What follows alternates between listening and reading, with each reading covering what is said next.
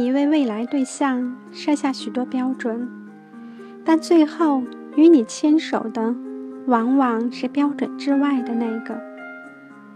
遇见他时，那些长相、体重，有没有骑白马，是不是才高八斗，都不重要了，因为他不是你喜欢的那种人，却是你喜欢的那个人。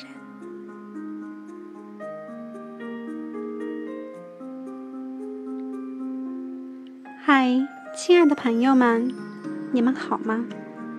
我是主播雪儿。有一个多月没有录制节目了，非常的想念大家。在这，雪儿感谢关注我的朋友们，感谢你们的支持和陪伴。今天，雪儿依旧给大家分享一个小故事。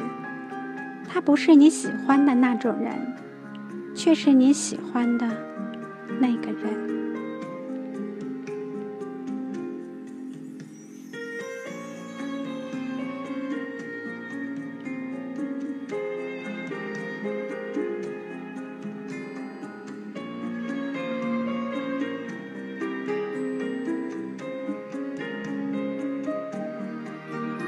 这个世界上的寂寞单身男女，大多分为两种，一种是自己长得丑。还嫌别人长得丑。一种是众里寻他千百度，那人必须得跟你标准相符。总之，爱情这大浪淘沙，让该恋爱的都爱上了，爱不上的就越来越作。白开水小姐和可乐先生是在七夕节认识的，他们在某交友网站。让我们做一日情侣吧的活动页面，互相看顺了眼，约在某商场的巨大 LED 下面碰面，充当一日情侣。这两个黄金单身都是奇葩。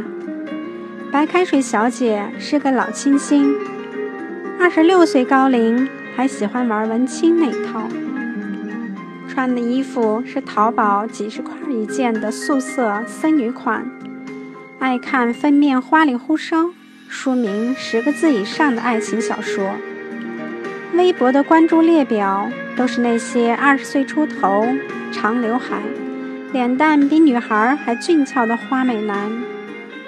待他长发及腰，那些少年娶她真真是极好的。可乐先生是一个装大户，发微博朋友圈的照片。必须带上奢侈品包包的边边角角，而那些包，要么是朋友的，要么是淘宝买来的 A 货。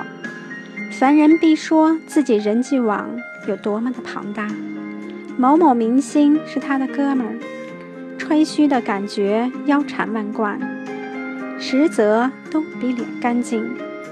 跟女人吃饭都要对方买单。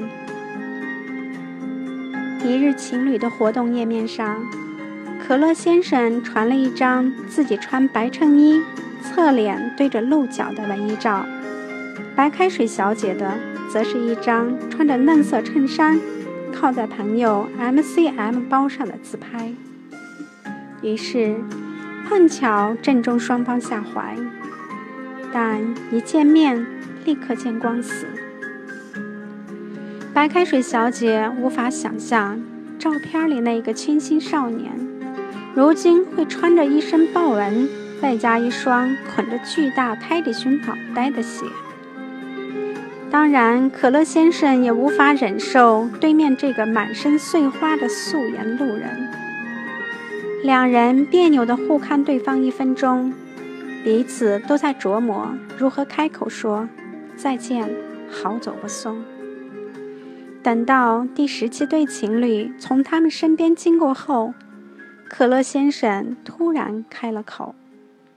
他说：“来都来了，别输给他们。”两人彼此不顺眼到什么程度呢？那天他们全程没说过话。上午坐在巴黎贝甜玩手机，下午坐在星巴克。继续玩手机。终于熬不住准备走的时候，碰见一对情侣，男的是可乐先生的邻居，女的是白开水小姐的同事。只见那女的抓住白开水小姐的手，一个劲嚷嚷：“恋爱了不跟我们说。”男生则用一根手指不断地戳可乐先生的肩膀，庆祝这小子终于脱单。最后两人一拍即合：“那不如我们一起去吃晚饭吧。”于是。他们被情侣二人带到建国门外的一家日本料理店。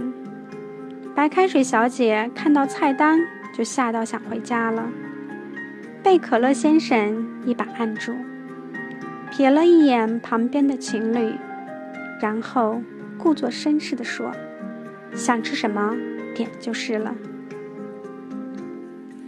等到结账时，服务员说：“两人消费一千八。”他们就傻了，眼睁睁看着旁边情侣那桌，男方大方刷卡付了钱。可乐先生埋头低声说：“钱你付了，咱们好聚好散。”白开水小姐疯了，神经病啊！我哪有那么多钱？可乐先生压低声：“你有多少？咱们 A A。”白开水小姐拍了拍自己的小挎包，说：“两百，而且没带卡。两百块就想约会啊你？”当然，这句话可乐先生没说出口，因为情侣朋友正殷切地望着他们。于是他镇定自若地拿出信用卡，招呼服务生刷，尽情地刷。晚饭后，可乐先生还没从消费短信的梦魇中醒来，朋友又提议去三里屯喝酒，两人连忙拒绝，说要回去做爱做的事儿。被情侣连夸你们真恩爱之后，一日情侣至此结束。王家卫的电影里说，其实爱情是有时间性的。认识的太早或太晚都是不行的。如果我在另一个时间或空间认识他，这个结局也许会不一样。白开水小姐在大四谈过一场无疾而终的网恋，对方说是个飞行员，爱写博客，笔名叫空中列车司机，文笔酸到不行。背景音乐就一直在雷公夏、陈以贞等人的歌单里轮换。白开水小姐很爱他，可最后人家飞一飞就失踪了，至今杳无音信。可乐先生的爱情史可谓是超级刺激，他是个典型的吃软饭主义者，但北京的土豪都看不上他。于是，靠自己的少年外表，专攻土豪坯子，三年谈了十几个妹子。他就像是间客栈，专门收留进京赶考的书生，和每个人私定终身。心想，这么多，总有一个会高中状元。但时间不等人，至今对爱情都没半点收获。一日情侣这事儿没过多久，白开水小姐和可乐先生就成了室友。事情是这样的：七夕之后的某天，白开水小姐在上班路上突然被围攻了。地铁站几个年轻人追着喊她“碎花姑娘”求合影，到了公司也纷纷惹来侧目。等到他打开微博之后，彻底惊呆了。一夜之间，自己涨了几万粉丝，艾特评论全是五位数。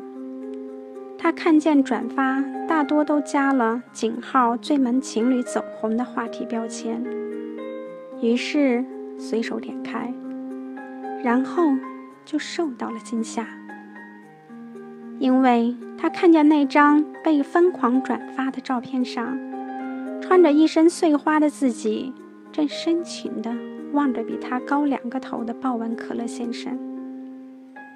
他们被偷拍了，重点是这么看来，真的很闷。噩梦没有结束。走红后是随之而来的媒体采访和电视节目邀请，连某某制片都发来私信，要为他们量身打造一部电影。白开水小姐昏了头，理智告诉她应该发条微博澄清，但当他看见微博关注的几个成为明星都跟他互粉之后，他选择性失明，默认了一切。随之而来的，是所有人都在看他的可乐先生什么时候出现。下班后，白开水小姐就成了箭靶，被无数目光扫射，最后被逼退到面包店里，看见了共患难的可乐先生。可乐先生房子到期，交不出房租。于是，白开水小姐硬着头皮定下协议，以打折价让他搬到自己家来。一来，互相利用；二来，互相利用。两个人住在一起后，插曲唱的就更加欢脱了。别看可乐先生没钱，但他穷讲究，上了厕所必须洗澡。见不得家里一丝一毫的凌乱，还把白开水小姐满屋的少女摆件挪到一边，把自己的简易沙发床和茶几放到另一边，声称交了房租，自己有客厅一半的归属权。晚上，白开水小姐在房间看书的时候，隔壁就放起欧美节奏的布鲁斯。点开香薰灯，准备睡觉时，厨房却飘来可乐先生做夜宵的油烟味。两人开着争吵模式相处，但总因为要随时在微博更新合影，出门要演情侣，又不得不重归于好。于是，他们的一日情侣变成了一个月、两个月。甚至更长。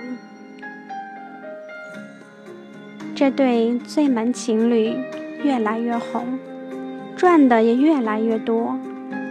后来，真的有那么几个土豪女对可乐先生投怀送抱。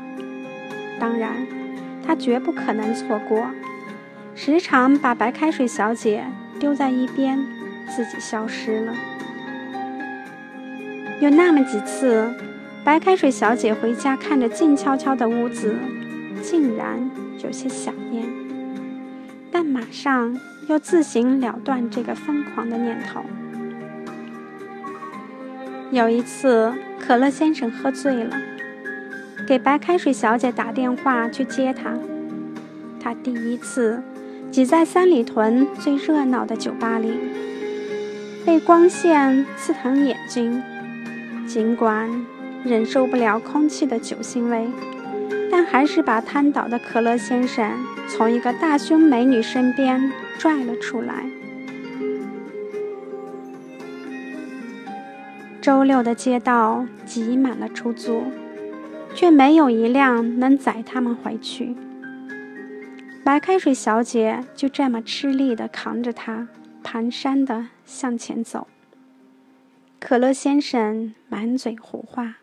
他说：“刚刚打你电话，一个女人接的。他连说了好几个打错了。那个时候，我突然害怕你有一天也会这么跟我说，打错了，再见。我知道你一定会出现，带我回家的，是吧？是的。于是在这晚之后就像很多故事的结局一样他们好上了。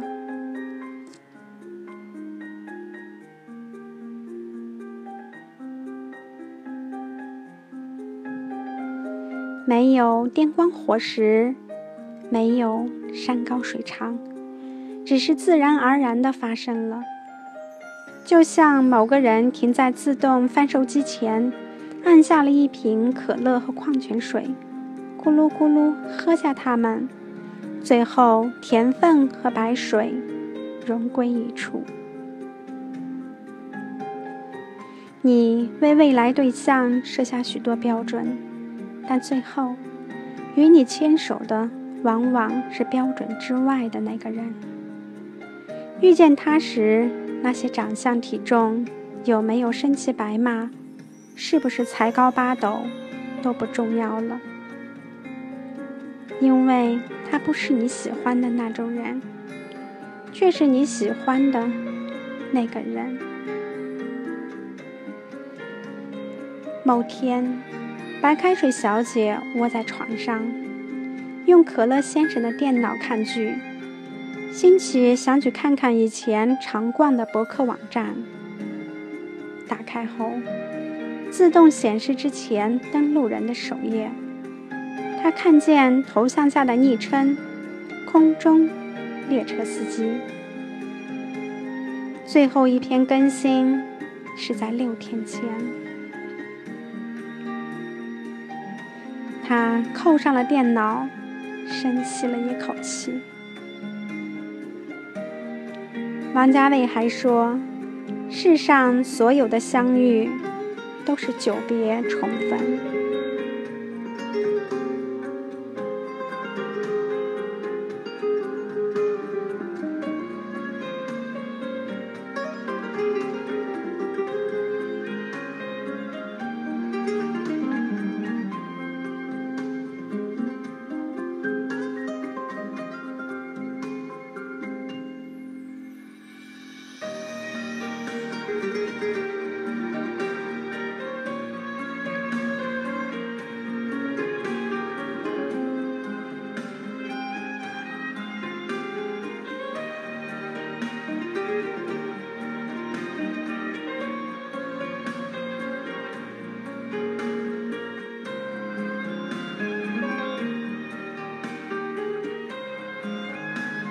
听完这个小故事，你们有什么想法呢？